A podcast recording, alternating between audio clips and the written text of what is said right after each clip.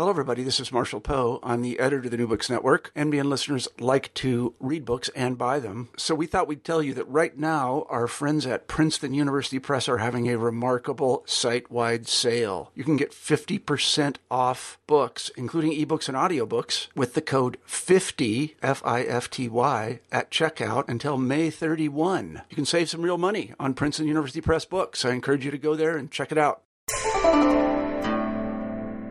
Hi there, I'm Carla Nappi, and this is New Books in East Asian Studies.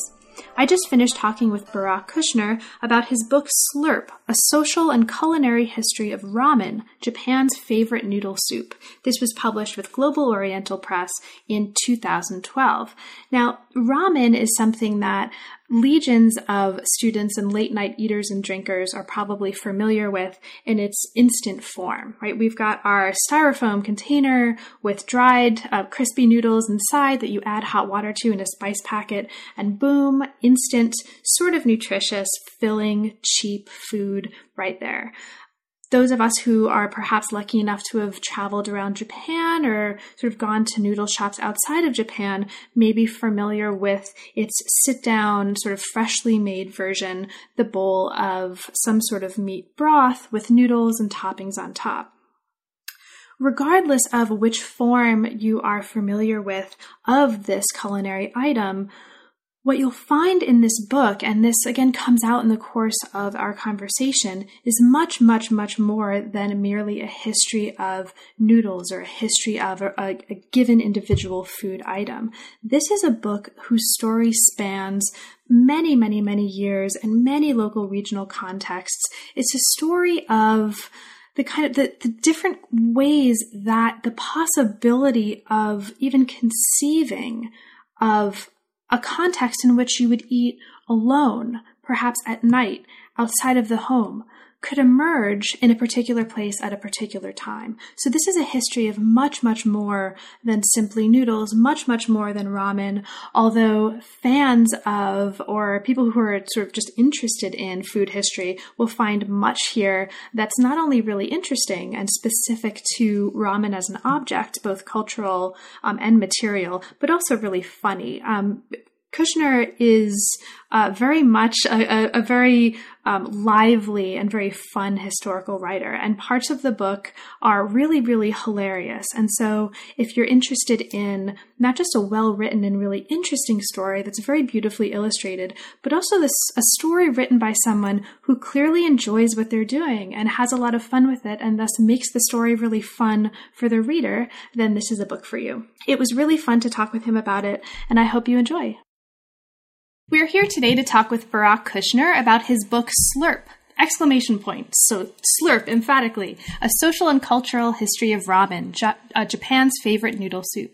Welcome to New Books in East Asian Studies, Barak, and thank you so much for making time to talk with me today. Thank you. So, Barak, could you start us off by telling us a little bit about your background? What brought you to the field of modern Japanese history in general? And then we'll, we'll get to the topic of the book in particular. What brought so? I know. The longer we, spend in our field, right, the harder it is to answer that. But that's right. The longer it was uh, before. Initially, I think I oh well, I, I in university I started with physics, and then I realized I wasn't a very good student, and I kind of slowly moved into French history because I found that uh, a bit easier. And I was going to continue in in European history, but I realized that one had to be very adept and uh, have numerous European languages when competing with uh, people who were born in France or Germany or, or Spain.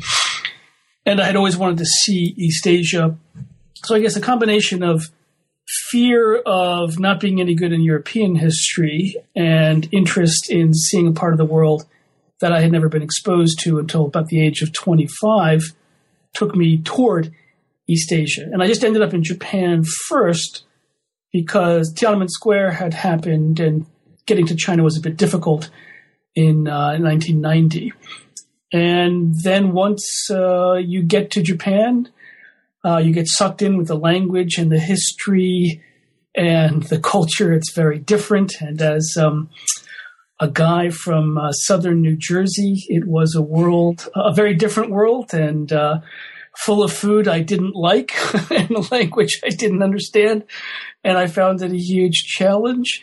And I would say also probably another reason that many people might uh, forget as academics is a lot of us have very large egos, even though we try to keep them in check. And uh, I think being a, an Asianist is very good for someone with a big ego because it deflates your ego constantly. uh, because you always have to, you're always challenged with the language. Uh, and the background that you don't know, and uh, that you know is kind of it's a challenge that never goes away. It, it was fun, and then there, I mean, we'll get onto this later on and kind of why specifically that took me into uh, belatedly into ramen, but there is a is a connection there, and, and I think East Asian Studies is um, a career in many aspects, regardless of one does history or politics or science, that keeps giving. It's it's a field that's growing. We don't know much about it. Not a lot has been written in English, and that can be very exciting for someone starting out in a, in a new career as well. And so all it kind of the field seemed open, opportunities were there. Uh, people along the way said, "Sure, why don't you come study with us?" And they they gave me scholarships, and uh, that that seemed to be kind of a neat way to go. And we'll um, I'll ask you about this in a couple of moments when we when we get there. But one of the really interesting things about the book, about the narrative and the methodology, is that you're you're very or you seem to be very careful to weave your own experiences and your own um, kind of not only ethnographic but also biographical experience with the various topics that kind of constellate around the central topic of ram- ramen into this story. So this actually becomes um, a, a kind of set of issues or a set of questions that's not only about the biography of the author, sort of as author, but that also becomes a really interesting set of touchstones in the narrative.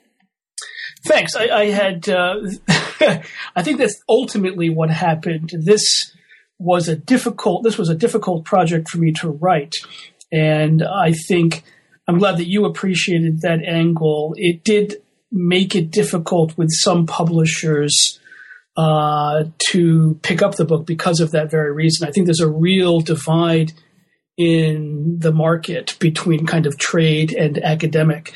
And in pure trade, you're often talking about yourself and a bit about the content. And in pure academic, putting oneself into the book is kind of seen as a no-no. So went through a number of iterations to get there. And along the way, did not necessarily gain the approval of a number of publishers, but I'm I'm pleased with the final product, and I'm happy to hear at least that that you noted that aspect of it. So while we're here, why don't we just kind of stay here for a few minutes, so that um, and stay with this set of issues as a kind of set of methodological decisions as well as decisions about narration. Now, the book um, opens with your experience eating ramen, and it's the first of many, many personal accounts that are woven throughout the narrative, right. including, I mean, this really wonderful story midway through the book where you are um, at a temple and the head priest sort of narrates his own personal story to you yes.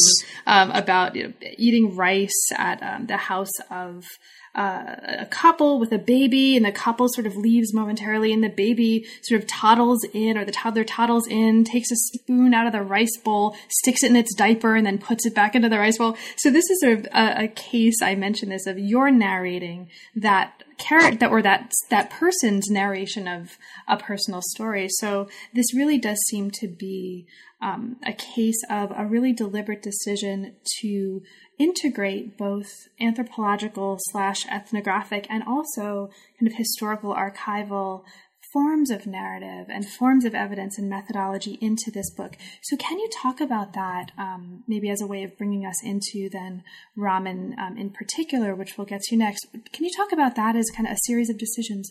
How did, why did you feel that that was the way you wanted to tell this story, and what kinds of challenges um, or opportunities did that uh, pose for you?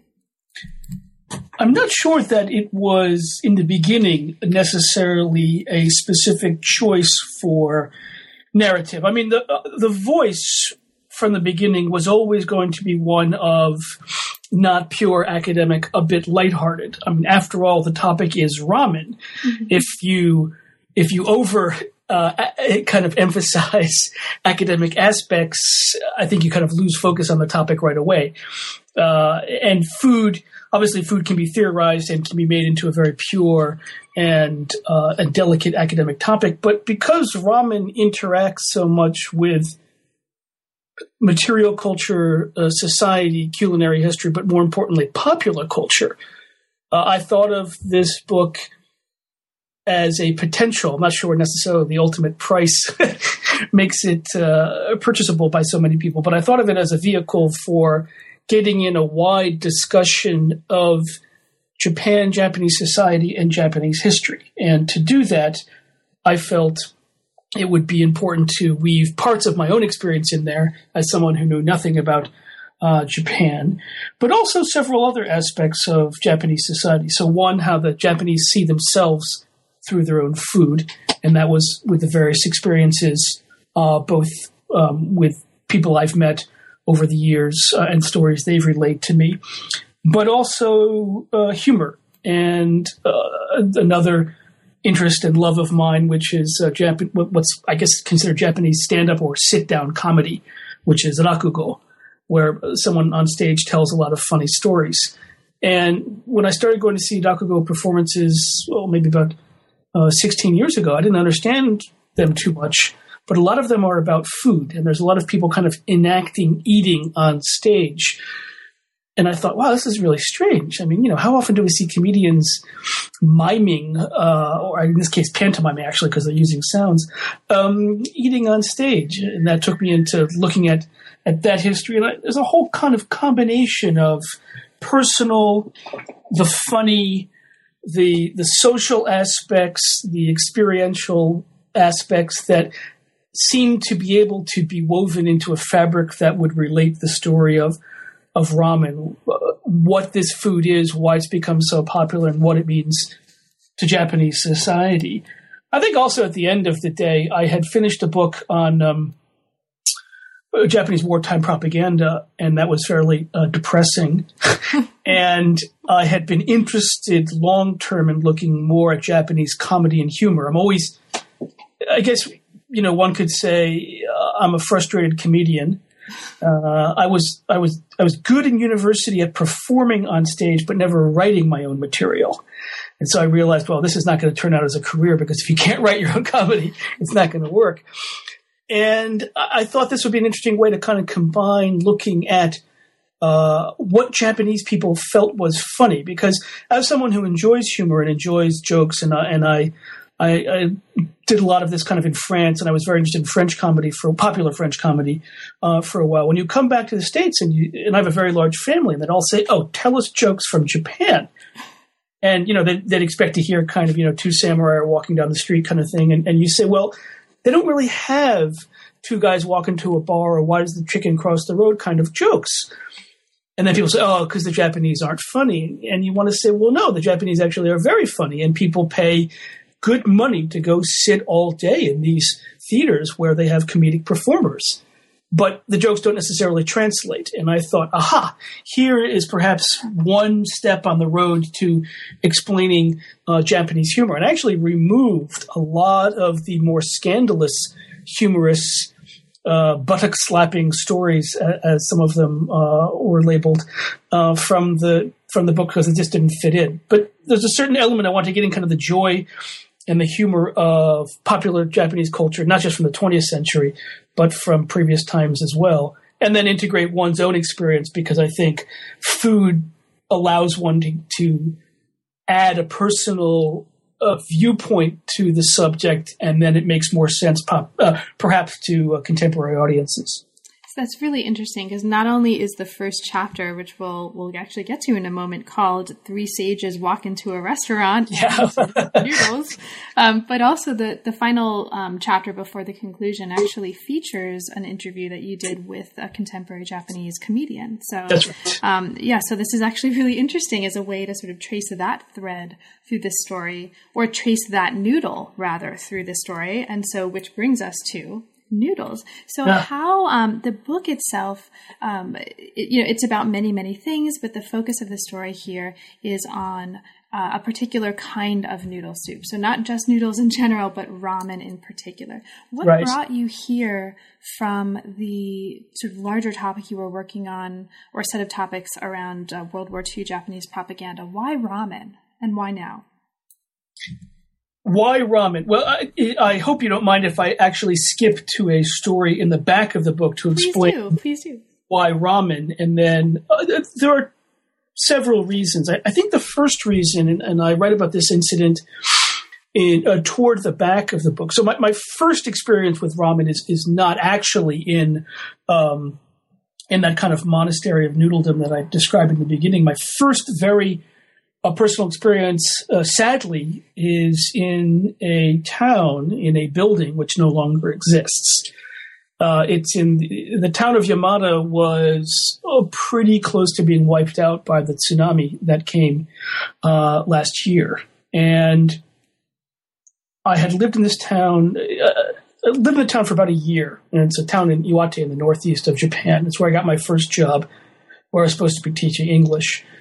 The job didn't turn out too well, but I, I spent a lot of time at a temple with a lovely uh, Buddhist priest and his family, and I learned a lot from them. And occasionally, people at the Board of Education would kind of take pity on me and take me out because I think what they failed to realize is I couldn't read anything, um, which means I couldn't read store signs to know if I was walking into a laundromat or a restaurant. Uh, I could, I certainly couldn't read a menu, and I couldn't read any menu that that wasn't really printed either. I mean, you know, if if it was too flowery or whatnot, the menu wasn't possible. And so I kind of went hungry a lot of times unless I went to the temple to eat. Uh, but one night, um, somebody finally took me out after we had kind of had a heavy bout of drinking at the Board of Education for some festival that I barely understood at the time. And they took me to a building that I had walked by uh, pretty much daily for several months, which had never been opened. And this really mystified me because I thought for a small town, how can there be some kind of business site that's not open? And this thing was never open and there were no lights on. And I, I found it kind of intriguing. It was really weird. I mean, there weren't that many buildings in town. And uh, finally, you know, two in the morning on this one night, we, we entered this establishment and it turned out to be uh, a ramen establishment. I, I learned that afterwards. I didn't really know what a ramen establishment was then. And I, I would have to say that we were all feeling pretty pretty good. You know, it's pretty cold up in Iwate in, in the wintertime, and you know we had had quite a number of hours of, of fairly robust drinking. And I don't think, uh, at least I don't remember at this point if I'd ever had ramen before. But tucking into that hot bowl of steaming, delicious, meaty sauced noodles at kind of two thirty in the morning after you know several hours. And you have to remember kind of you know drinking with colleagues when you're basically illiterate in a foreign language is both entertaining but also exhausting because you have to pay attention to what's going on. You can't just chat. And it was kind of getting like a vitamin shot in the arm. It was fantastically delicious. It warmed me up. Uh, i could have gone on for hours after that. I thought this is great. You know what is this and they explained it was ramen. And I thought, do you only eat this fantastically delicious dish at three in the morning after you're completely inebriated? And it turned out, no, of course, you can eat it any time of the day. But uh, for a while, I thought it was only something you, you know, could only get at this one shop. It was so magnificent. it's kind of, you know, finding a unicorn in one's garden or something. Um, and and that kind of started me on this you know what is this dish uh, what does it mean it, it's so fantastically uh, tasty and delicious and you know the sad thing is of course that uh, that store was uh, wiped away by the huge wave and and the fire actually that came into the town afterwards, as was the entire center of town. Um, but so that, that's kind of my first experience, at least, of of of tasting and seeing and understanding what ramen was, and after that experience, which was in the early 1990s, I started to I studied in Japan for a while. But then I ended up traveling to mainland China for some study and touring uh, on my own and, and teaching, and then to Taiwan. And I was struck by the vast variety of noodle soups in China. On one hand, that were completely different from what I had been experiencing or what I experienced in um, Japan. And then, of course, how people identified them, whether they were identified by province, whether they were identified by the way in which the noodle was boiled or pulled, or whether they, or they were identified with Japan or with China. And I found that, you know, very intriguing. And, and again, yeah, I think you have to emphasize this is in the early 1990s uh, when this first started. So there wasn't that much knowledge, at least for non East Asians, about what East Asian food was. I'd certainly had uh, Chinese food growing up, but I'd never had Japanese food. And actually, to be honest, I detested Japanese food when I first got to Japan. I thought it was horrible. I didn't like fish. I certainly didn't like sushi or sashimi. And, uh, you know, you kind of latch on to ramen because it's a meaty taste, something that you know. And of course, I knew noodles. So we became fast friends. And I think in the background, there was always an interest in why people in Japan talked about food in a certain way as well. Um, I remember staying at the temple.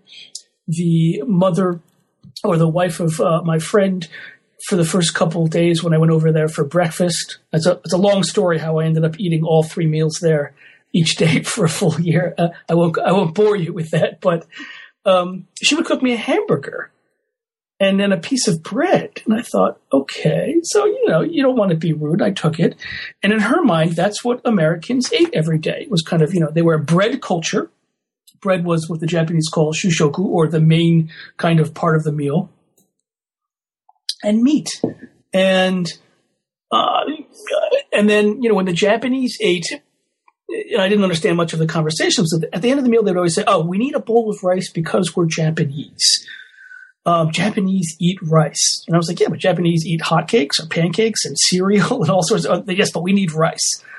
And, and, over the years, I began to kind of be intrigued as how or why certain cultures identified themselves with certain patterns of eating um, that they seemed to think were racially or ethnically linked to themselves and then traveling more around East Asia, why it was that that developed one place and not the other place, and really how that developed in Japan and, and what that meant as a place that had adopted a lot of Chinese culture, but also, of course, had supposedly westernized very much uh, after the Meiji era.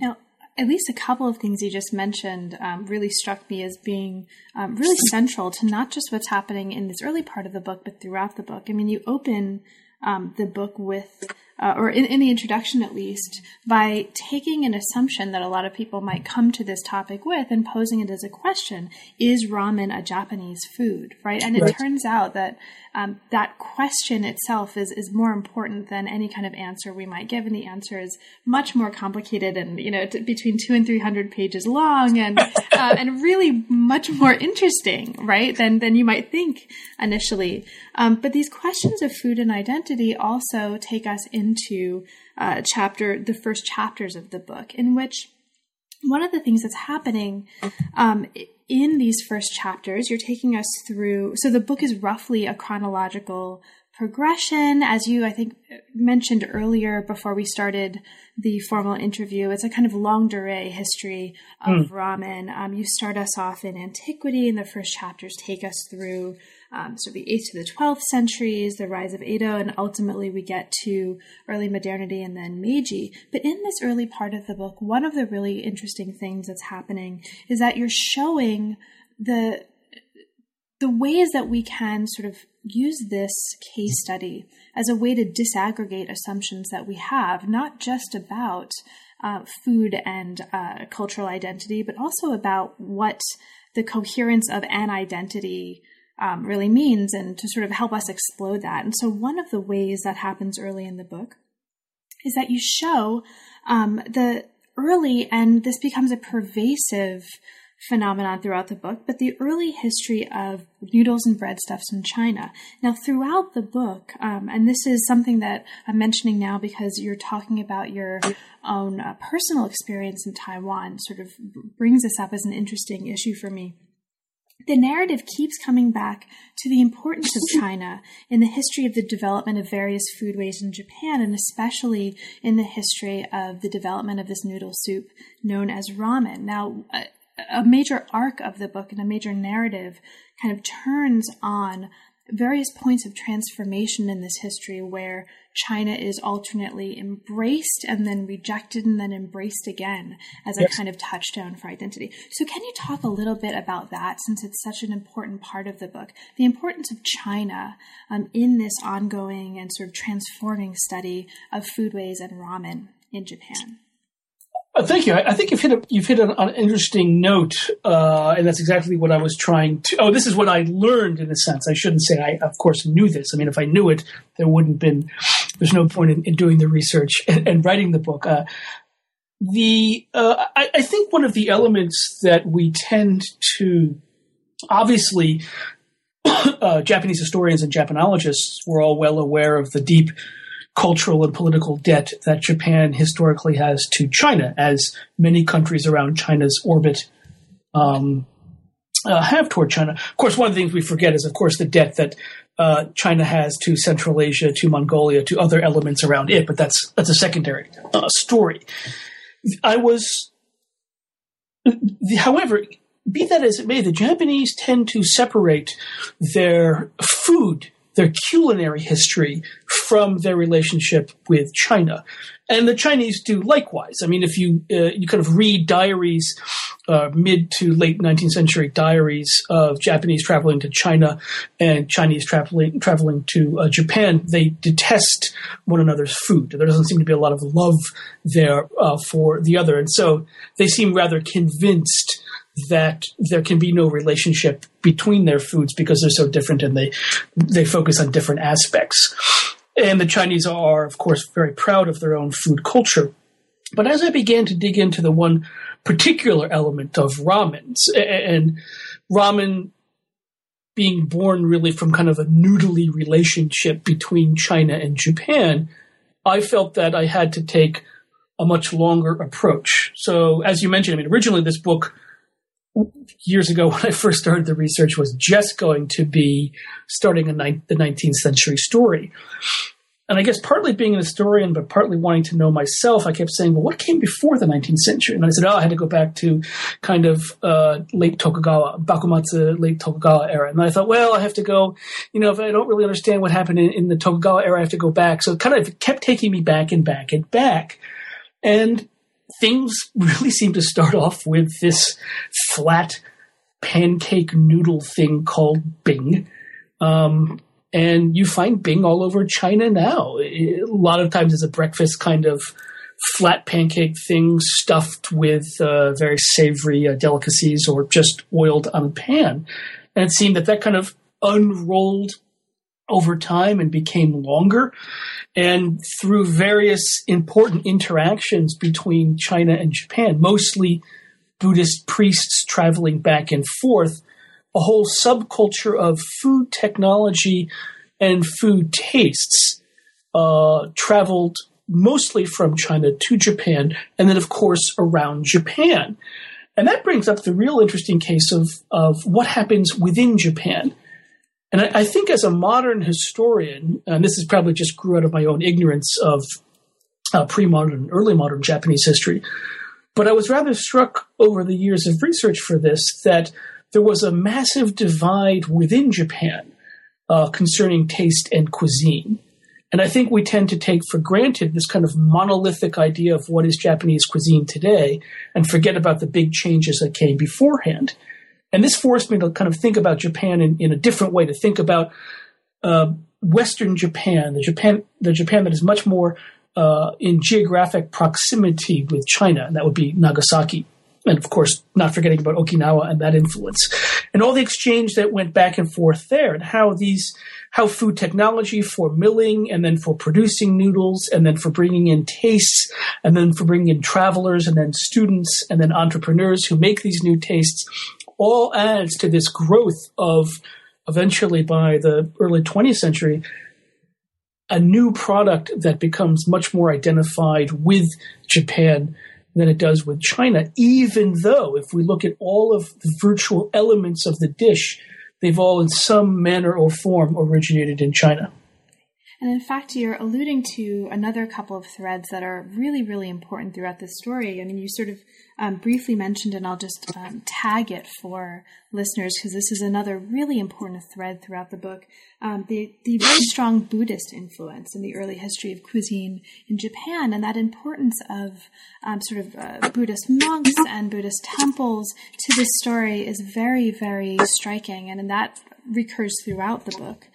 But also the importance of these movements in creating a really interesting set of regional um, stories within this story. So, the importance of local and regional histories to the emerging uh, sort of history and culture of foodways in Japan, especially um, ultimately ramen as part of that, is also a very powerful part of this story. Now, as we get into the book, uh, one of the things that happens in the in the third and the fourth chapter is that we see the rise of the city of Edo and the urban culture that accompanied it, really transforming um, sort of food cultures in early modern Japan. And in, in the third chapter, you also have a really wonderful discussion of the importance of Nagasaki to this story. And, and treaty ports also come in later on in the story. Can you talk a little bit about the, the, the importance of Edo and, and perhaps more broadly, the importance of the emergence of an urban culture to um, the story of what ultimately becomes ramen. And so, in what ways is that important to the story that you're telling?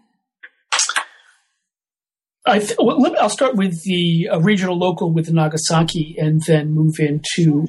I mean, the, the Nagasaki story is very interesting. I think, I mean, obviously, I think historians, uh, Japanese historians of Japan, this will be a story that's not very new. But I think for perhaps listeners or for readers who are more familiar with uh, the slightly more monochromatic Japan that we describe in contemporary times will be surprised to learn that Nagasaki was uh, a much more international city in the uh, 15th and 16th centuries, kind of the cusp after the Civil War, and then moving into the era just before uh, the the Tokugawa era in 1600. Uh, it's it's an international city. It's ruled in effect by uh, kind of non uh, Japanese, and it's a major treaty port with China. And because of that, they have uh, a very large population of Chinese that over time over time gets pushed into something called the Tojin Yashiki or the Chinese kind of quarters where they are somewhat quarantined uh, while they're in Nagasaki. But even that quarantine seems to a, have been a bit porous. Uh, and they do a heavy trade in goods. Uh, they there's a lot of Chinese tourists, and there are a lot of Japanese tourists going down to Nagasaki to see the Chinese and to eat the various foods. Uh, you know, tempura, castella cake, uh, pork, which generally speaking, Japanese at that time thought repellent, uh, but the Chinese ate it a lot, and some people kind of wanted to taste it. Now, this, of course, doesn't even get into the fact that the Dutch or oh, the Spanish and the Brits are there in the beginning.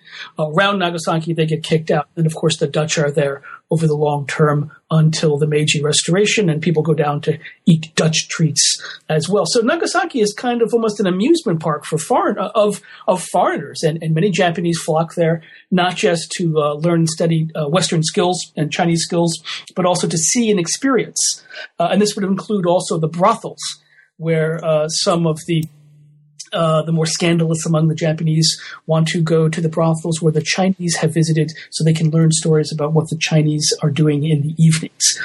And it's this interaction leads to creating a, a, subgenre of Japanese cuisine, which is wholly unlike any other taste in the rest of Japan. This will ultimately feed into uh, a pork-based ramen soup by the 20th century. But it's one of the reasons why different parts of Japan have different tastes that have attached themselves to ramen because it's based on on their own history and what those regions developed and who they developed uh, in exchange with.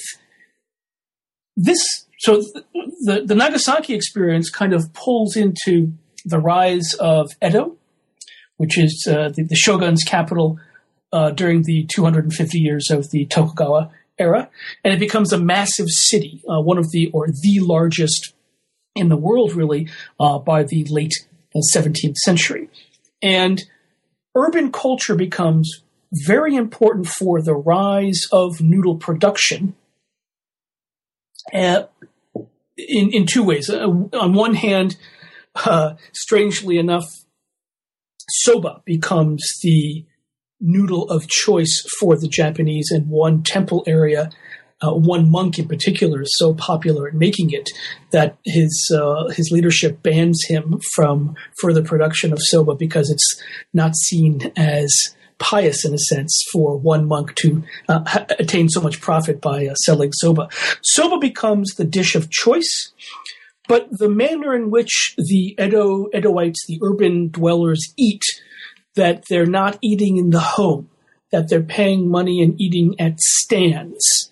That as the rise of urban areas throughout Japan along the trunk roads progresses, that Japanese can eat out of home and eat along these trunk roads uh, becomes very important for the production of small entrepreneurs and people who will sell food items uh, outside of the home to pe- to laborers uh, and others who have available and extra cash. And so that urban market, the development of the urban market, the development of local tastes that people will want to purchase along the way when they travel and the idea that one eats out of home and eats noodles. In this case, it's it's soba during the Tokugawa period. It'll be udon really in, in the south of Japan, but nonetheless, it's a noodly dish. That base of noodles eating out of the home and eating it at various uh, stands and kind of portable stalls becomes extremely important as we move into the early 19th century.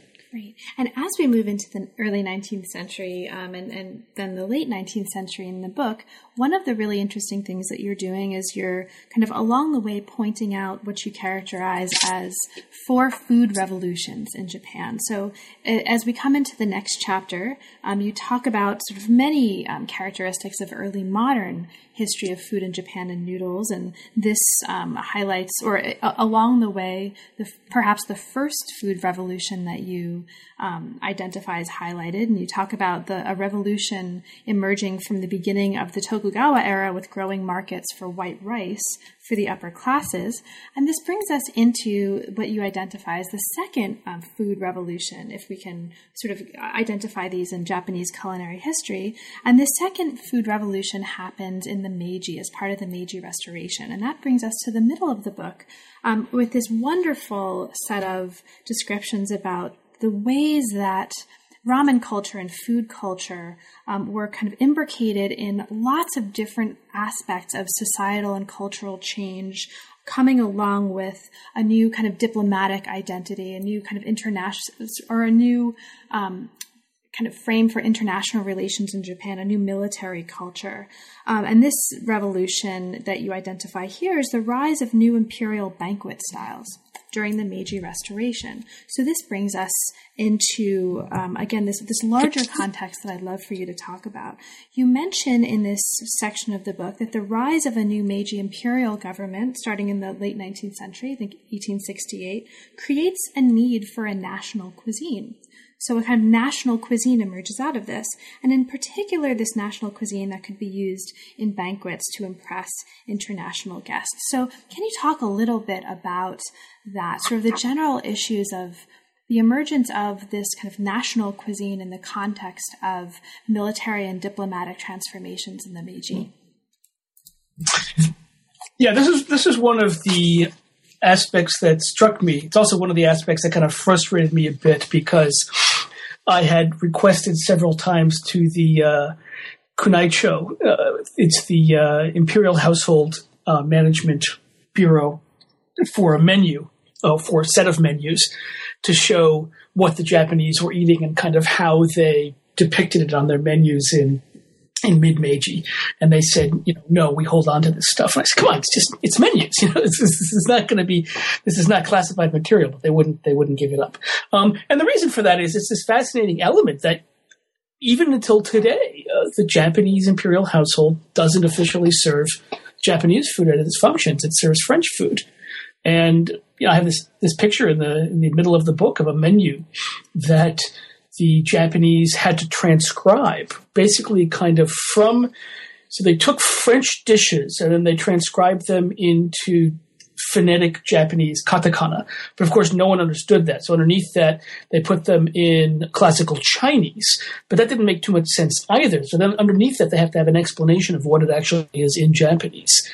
And you're kind of looking at this menu going, what's going on? What happened? And essentially what it is, is it's, it's not just Meiji Japan, interestingly enough. It's, it's Bakumatsu Japan as well. Japan on the both sides, so the Tokugawa era Japan, late Tokugawa Japan, the shogun, uh, his party, the Bakufu, are fighting for power in the late 1850s, and it's not quite sure if they're going to topple. Of course, the French, don't forget, support uh, the Bakufu, and others, like the British, uh, give their talents to the uh, to the imperial side that wants to restore the emperor.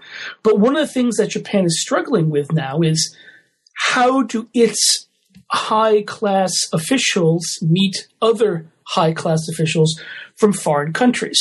This is not a problem when Japan is essentially closed off. Now, we've there's been a, a, lot of work recently talking about yes, we know Japan was not completely closed off during the Tokugawa era. The Dutch were there, the Chinese were there. But if you look at the Japanese struggling with this issue in the 1850s and the 1860s, you realize that Edo was closed off. No one was meeting with the emperor. He was kind of, you know, tucked away in a chamber in Kyoto until 1868. And very few foreign officials, if any, ever uh, got to meet with the shogun. So when foreign diplomats uh, of a particularly high rank are coming to Japan after uh, kind of 1854, the, the two big questions uh, need to be answered. A, what are they going to eat? What are the Japanese going to serve them to eat? And who are they going to eat with? And this doesn't sound like a big problem.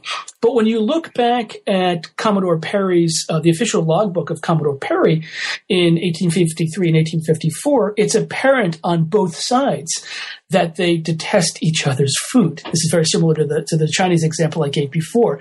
The Americans are very impressed with the, the, meal that they give on the uh, USS Powhatan uh, in 1854, and the Japanese write uh, that they didn't like it, and the Americans were not impressed with the Japanese food that they felt uh, was both not tasty, too fishy, and uh, the portions were too small. Although each side liked the fact that the other side gave copious amounts of alcohol, and so you can really see that this could potentially turn into either a way for the Japanese to smooth over international relations if they can get a grip on how to do it through banqueting and food. And when they travel uh, for the first time in the late 1850s and early 1860s, they're treated to these sumptuous dinners.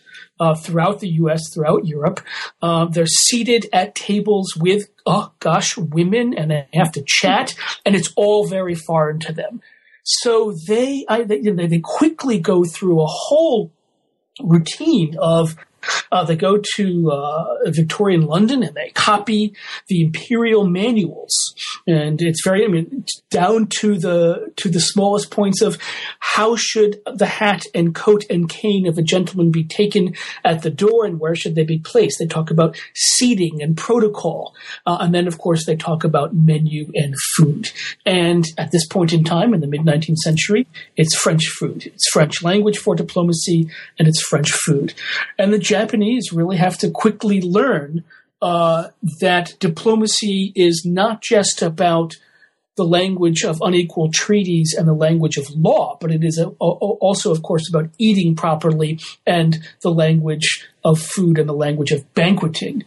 The interesting connection uh, is therefore made at the same time with this idea of national cuisine and, of course, military culture. Because what do you call what you're eating?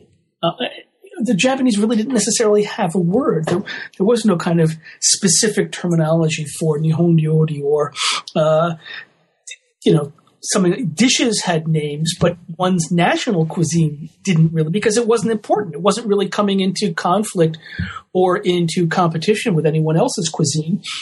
And this isn't an issue if you don't have a standing military army. But once you have a nation that's bounded by specific boundaries and you are interacting with other national groups and you want to demonstrate that this is or is not your food, and you have a standing military that you need to feed, you begin to think a bit more differently about what they're eating. And that was the big connection, therefore, with military culture. Should the infantry be eating Japanese food? And if they were to eat Japanese food, what did that mean? Because different parts of Japan ate differently. And what they realized early on was that eating Japanese food didn't seem to give them the requisite uh, calories and uh, boost vitamins needed to become as big and strong as the Westerners they were coming into contact with at these banquets and in international exchanges. And that really scared them. And they begin to dig into this and talk about, well, are we small because that's what we've been eating? Are we weak? Uh, and are we being overrun by the West because what we eat is bad or insufficient? And, and there were a lot of arguments about it on both sides. And now that the um, that image that you mention of the menu is one of many really beautiful and striking images throughout the book. There are a lot of images, some of them in full color, and so I, I tag that for listeners to be one more argument for buying the book because it is really beautifully illustrated. Um, and the names of these uh, menu items being a, a, really interesting part of the story also goes on to be important in really amusing ways through the book. I mean, there's sort of, as we see the emergence of um, food products named for military touchstones, you describe the sort of menu creations of items like Smash the Baltic Fleet Memorial Togo Marshmallow. Oh, I'm glad you got that. That is my favorite food item, yes. I love that. I, I want it, but it sounds tasty. I want that on a t-shirt. Yes. Um, but, and what you just mentioned uh, with the sort of the importance of an emerging military culture and sort of food concerns related to the military um, highlights the importance of some major um, emergence phenomena that you um, highlight here in the book, which in this part of the book, one of which is um, the importance of meat eating and a sort of mm. meat eating culture. Um, the other being these related discourses of nutrition, as you mentioned, but also hygiene. And there's some really interesting moments in this chapter. I don't know if you want to um, take a moment to talk about this, where we're not just talking about food history in the context of what we're putting into the body, but also what's coming out of the body. And that becomes um, a location for uh, interesting interweaving of kind of uh, excrement and other kinds of um, things that come out of us uh, throughout the story. Yeah, this is um, one of those aspects that, again, we, we tend to forget as modernists with our um, super clean toilets. And of course, when we discuss Japan and toilets, everyone knows about the, the toilet spray and the heated toilet and the toilets that sing to you. So we tend to forget that in the mid and even into the early 20th century, uh, these, of course, were, did not exist as an anathema in Japan, in a sense. Um, so let me tie in the meat eating with that. One of the interesting aspects of the real change in the way Japanese eat is, of course, meat eating. Now, this doesn't deny that the Japanese ate meat over the long term. Of course, um, they always have. But it was frowned upon, and it was certainly frowned upon much more for both religious and political reasons in the upper classes. So, for all intents and purposes, you have meat eating in Japan. It's just not that prevalent and not as much, of course, as one found in the West. And I give some interesting comparisons with the vast amounts of meat that Brits ate at various times throughout the centuries. And you know, if the Japanese compared themselves to other cultures, it wouldn't be as uh, a grotesque uh, discrepancy, but of course, compared to the British and the Germans, with whom they want to compare themselves as uh, civilized nations in the 19th century, the gap is enormous. So, what changes really at this point is that the Japanese feel that they need, to, well, at least some Japanese feel, uh, some public uh, intellectuals feel that the Japanese need to change their eating habits to be big and strong like the West. And this is really where we begin to see the the change that enables ramen to come onto the market in the 20th century. The noodle culture has been building, but it needs to marry with the meat culture because ramen noodle soup is a meat based soup of either chicken, pork, beef, and or a, combination. And uh, the Japanese begin eating more of that. It's not too tasty to them, and people remark on it. They really don't like it. Uh, and people in the sailors in the Navy talk about kind of their first experience getting beef curry, where they feel that it's kind of a, a grotesque mountain of some sort of uh, excrement. But the, the other half of the uh, excrement story, which I, I, found compelling and wanted to include uh, in this in these chapters, is that the Japanese themselves um, are considering and examining their own uh, sort of excremental history, and they remark that they need to change. So, on one hand, they begin to divorce themselves from the rest of East Asia in their minds by the way in which they evacuate themselves and by the way in which they kind of um, arrange their hygiene. They want to be seen as more hygienic and therefore not as they consider the Chinese to be dirty and backwards. And this becomes a very important motif really up until uh, World War II. And they do this uh, in comparison with the Koreans as well. They want to set themselves apart. And they do this, uh, they start in, in, the 1860s, but it continues up uh, through the, all the way until the early 20th century with a series of laws about where one can defecate or urinate in the street. And I include pictures because there's a, a cartoon version of this. Obviously not, uh, a lot of Japanese were illiterate.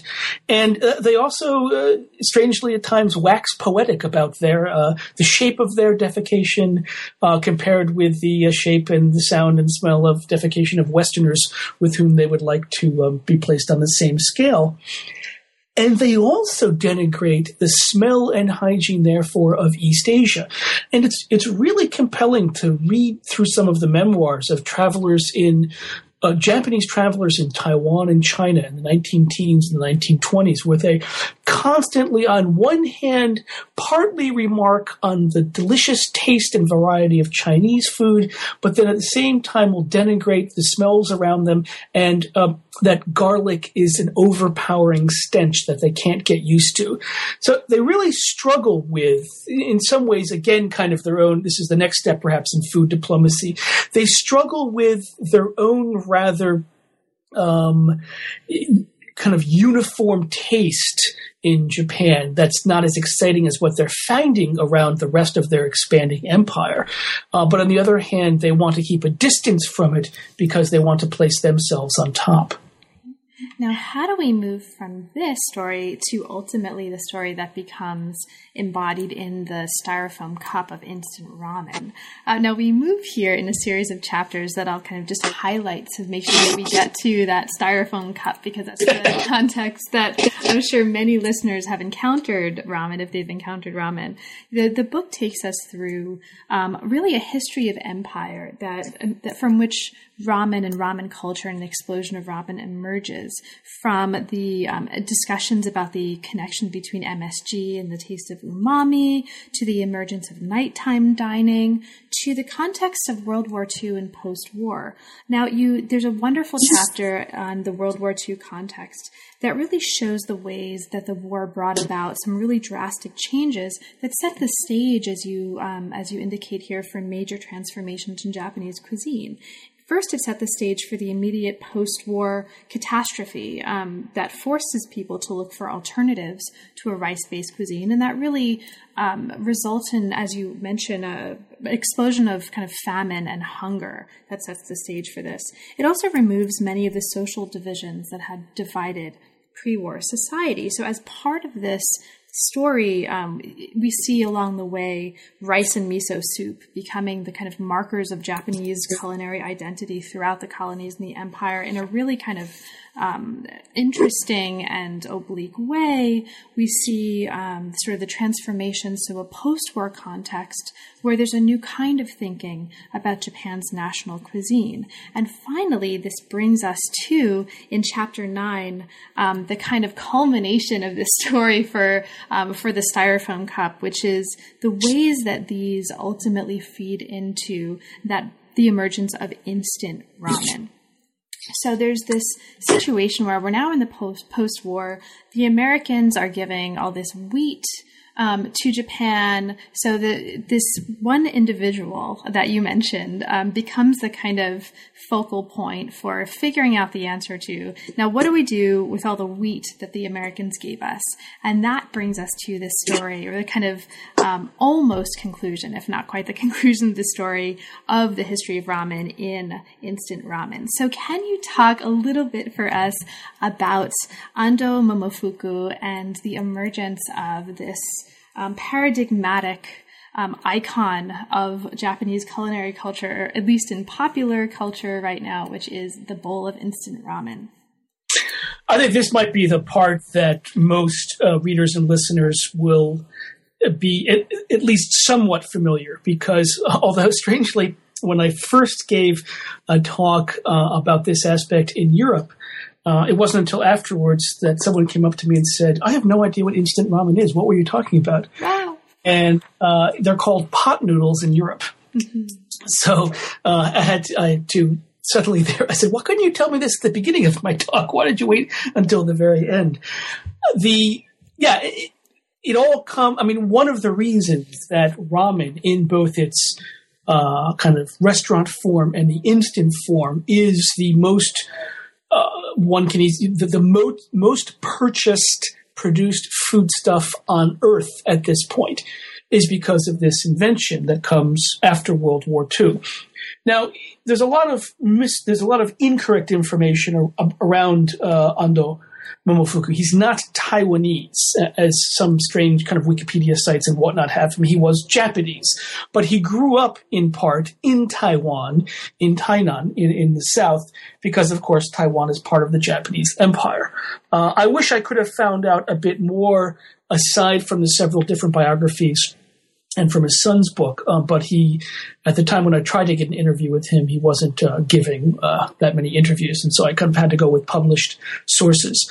According to kind of a comparison of those sources, uh, uh as I as you mentioned, there is a, a production, a, a proliferation of American wheat in Japan because the Americans want to keep the Japanese from starving they realize that if the Japanese start starving, they're going to go against occupation policy. Communists could take over, they fear, and that's not a good thing. But the problem is the Japanese don't know what to do with all the wheat. The Americans actually go around and try to convince the Japanese to bake bread. That doesn't work so well, and it demonstrates a bit of ignorance on the American part because uh, most Japanese households don't have ovens. But the Japanese loved noodles. And Ando, being from an era, a Chinese area, Taiwan, of Japan, was probably in a better position to understand that than most. Uh, and he basically sets himself a task after seemingly somewhat consulting for uh, the Nutrition Bureau uh, for one of the elements of the Japanese government to find an antidote to Japanese starvation. All this wheat, what should be done with it? And he's unsuccessful for a long, long time. It's only after about close to uh, 10 years of trial and error that he comes upon a formula for turning, uh, for finding a way to keep noodles for long periods of time fresh so that they can be kind of reconstituted with just hot water. And he manages to do this by well, I, I, shouldn't necessarily reveal how he manages to do it. I'll let I'll let people uh, read it in the book if they're so determined. But he does, and obviously it turns into a massive seller first in Japan, but then of course internationally because it's so easy, and secondly, it's what food historians call a platform food. Any taste can be essentially placed on top of it. You might want to think of it as kind of the bagel of the Eastern world. Mm-hmm. And because of that, it became a great seller, not only in all the local regions in Japan, which had different tastes, but therefore internationally, um, in, in the rest of East Asia and South Asia. The reason it's, it's available and becomes popular in America is because of cup noodle. Because uh, he managed, he, Ando realized that uh, Americans didn't use the same type of bowls and whatnot and cutlery as in Japan, and therefore they needed its own delivery system. And once he gets over that obstacle, another invention, uh, instant ramen is well on to dominating the world of produced foodstuffs after really uh, the mid 1960s. Now, the, conclu- the the last chapter and the conclusion of the book bring us into what happens thereafter. And there, as I mentioned at the beginning of our conversation, um, not only in this look at ramen in popular culture do we see ramen as it's being engaged with by comedians, but you also describe um, museums of ramen, ramen stadiums, including the Ramen Philosophers Hall and the Ramen Academy, which is just fantastic. Um, theme parks, manga, and music there's so there's wonderful, wonderful um, accounts here um, that I think are going to provide fodder for probably many, many um, projects after this because it's such an inherently interesting sort of visual and oral and um, cultural set of phenomena. Now, one of the things that I want to ask you about, though, comes. Um, this is perhaps the last thing that I'll ask you comes in the conclusion where the story kind of looks outward um, into the the kind of future history of uh, what happens as a result of this. And one of the really interesting directions, and perhaps unexpected directions for a, a culinary history um, that this study points to, is a series of environmental issues that emerge from ramen um, and ramen production in Japan and out and sort of outside of Japan as well. Um, can you talk a little bit about that, if that's something that um, that continues to interest you? The sort of what are the in- increasing global consequences of what seems like a, although ubiquitous but relatively um, unproblematic, popular food? This is the outcome, in a sense, of what happens when, uh, uh, when A, we don't eat at home, and B, uh, we eat pro- uh, kind of prepackaged food with non-biodegradable uh, delivery systems, and that, that's really it's the styrofoam bowl of cup noodle. As more and more Japanese spent more time outside of the house, more time on the go, and uh, more time trying to find quick ways of eating you know, savory or tasty food, uh, ramen exploded. And they weren't eating it anymore in dishes that one had to wash and keep in the cupboard. They were eating it in large styrofoam bowls that one could just throw away. And that became a, an enormous issue as the popularity and sales of instant ramen exploded over time. But Japan has also managed some ways to deal with its environmental problems. And if you look at pictures of Tokyo from the 1960s compared to today, it's like night and day. In fact, if you look at pictures from Tokyo in the 1960s, it looks like uh, pictures of Beijing or uh, various parts of uh, Western China now, where very hazy and you can't see very far. So I think there's still hope, obviously, uh, for things to change. But it, it, the issue really struck me as I begin to dig in on into how big of a seller instant ramen became in China. And being a, a, an aficionado of, of, trains in China, and you take these long, well, uh, until recently, one took long haul journeys before they had the high speed rail. And, you know, these could last anywhere from 18 to 25 hours. And you would invariably have a bowl or two of instant uh, ramen in your styrofoam bowl. And uh, the train lady would come through and she'd collect all of it very nicely and sweep, put it in a plastic bag and then she'd wait. Uh, and then when you were in the middle of nowhere, she'd open the side door and throw it out. And I thought, wow, okay. And um, you know, the Chinese have a word for this. It's called the white trash pollution problem. And uh, it's become a big problem. The Chinese are eating uh, more fast food and they are enjoying the sales of this Japanese product. And in some ways, this is a, a, a consequence that I think no one could have envisioned. What happens when the when the Chinese begin to enjoy Japanese food in a way that they never did historically.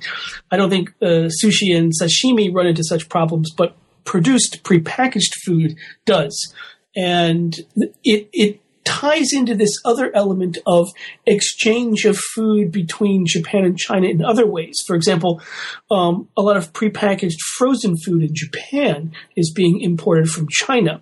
And over the years, uh, some of this food has been found to have been tainted with various chemicals so as both nations in some ways change the very ways or the their concepts of what constitutes a Japanese meal or a Chinese meal and begin to mix and match and share more produced foods, uh, an evolution of environmental degradation has occurred. I think both parties and, and they're aware of it uh, uh, on, in, in China and Japan. I'm not necessarily sure that they're dealing with it in the same manner, but it is an outgrowth of the way in which we now eat. even though the Japanese continually talk about their healthy uh, lifestyle and the four seasons and the freshness and whatnot, what they often forget, of course, is that instant ramen plays a large role internationally, and in some ways they're responsible for that change. And I think this is in many ways a perfect note um, to to move to a conclusion on because it's um, it's a great example of not only the ways that this narrative about this this seemingly sort of individual object, right, is extraordinarily broad ranging, but also the ways that the history and ethnography that you've offered us here of this bowl of noodles straddles so many different fields and so many different um, not just academic and sort of historical fields, but also has really wide ranging ramifications um, as a story that I think we'll, will still um, be seeing the, uh, the outcomes of in the years to come. Yeah, well, that's one of the reasons it was hard to write. I think for the or for the for the for the very uh, elements that you described. So, Barak, now that um, well, we've we've had this discussion. Um, there are so many elements in this book that we didn't even begin to touch on. It's an extraordinarily rich story, and in the space of an hour, um, there's no way that we covered all of the, the, including some very very fascinating aspects of this story. Is there anything in particular um, that we didn't cover, but that you'd especially like to point out for listeners, especially perhaps listeners who haven't yet had a chance to see the book or to read it? Uh, there's no one moment in particular. I did write the book so that each chapter can be used individually. Mm-hmm. Uh, and if one is not interested in the early part of the history, then you can skip to the middle or just skip to the last popular history chapter. So it's written in a sense to be easily divided up into 10 different portions like a tasty cake. Great. So now that the book is out, and again, congratulations on that. What's, ne- what's next for you? Um, what project or projects is or are currently inspiring you at the moment? Well, I uh, was quite lucky this last year. I think uh, many of us apply for uh, several grants all at the same time, and I happened to hit the mother lode. So I'm finishing a book on Japanese war crimes in China. Mm-hmm. I'm looking at 1945 uh, to 1965. And in a sense, that grows out of ramen now. I'm continuing to be interested in what happens to Chinese in Japan and, of course, Japanese uh, in China. I've gone bit back uh, to, to the war and the post war. And that project turned into a much larger project. And I was uh, fortunate to receive a, a 1.2 million pound grant that will uh, allow uh, two PhD students and four postdocs to come onto my project, and we're going to look at the dissolution of the Japanese Empire and the search for justice. So, looking at East Asia, uh, what happens after the Japanese Empire falls, because I think a lot of time the story has not been told in a post-imperial way, but it immediately uh, immediately moves to a post-war narrative, and the two are a bit different. Well, congratulations on Thanks. that. Thanks. Um, best of luck with that project, and I'll look forward to talking to you again when that project um, emerges in book form as well. I will look forward to that as well. Thank you. Thanks so much, Barak. Cheers. You've been listening to New Books in East Asian Studies. Thank you so much for joining us, and we'll see you next time.